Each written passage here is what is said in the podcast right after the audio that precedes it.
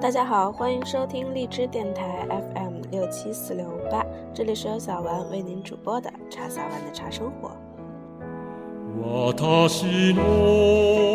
在今天的节目当中，小丸将和大家一起分享《平常茶非常道》当中的过眼的繁华。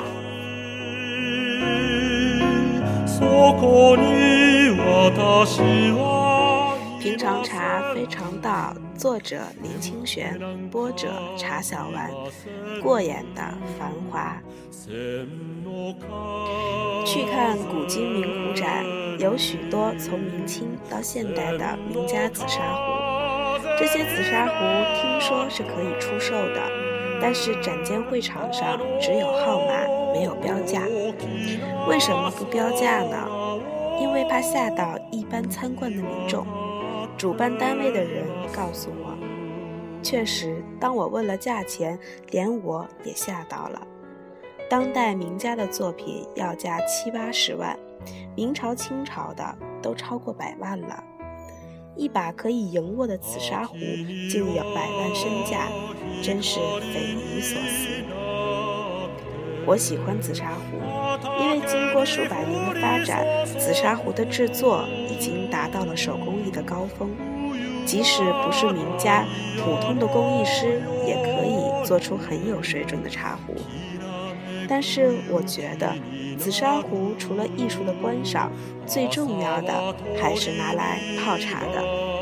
唯有通过泡茶的这个动作，紫砂壶才算完成它被创作的意义。一把好的紫砂壶，除了壶身、壶盖尖不融发，使茶水流畅之外，还应该能提味，使茶叶的滋味显出最温润的境界。只当成艺术欣赏的紫砂壶，究竟只完成了一半。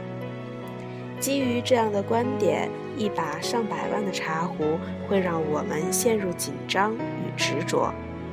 拿着百万名壶泡茶，心里一定很紧张，正好违背了泡茶时那松闲的心情。主办古今名壶展的人看我对紫砂壶那么有兴趣，误以为我是茶壶的专家，于是叫来服务员把深锁着的柜子打开，一把一把的拿来给我欣赏和挑选。这使我有机会将本来隔着玻璃柜才欣赏的壶拿在手上把玩。我花了一个多小时的时间，才把定价从二十五万到一百八十万的名壶都仔细地摸索了一遍。我就像一个富有的买家，摸遍了总价数千万元的茶壶。主办的人有点着急，说。林先生，看看喜欢哪一把？我们先把红点贴着，等展览完后再给林先生送去。我说，能看到这些精美的茶壶，真是太好了。不过价格太高了，我还得考虑考虑。台湾绝对卖不到这种价钱的。当我走出茶壶展览的会场时，有一种非常美好的心情。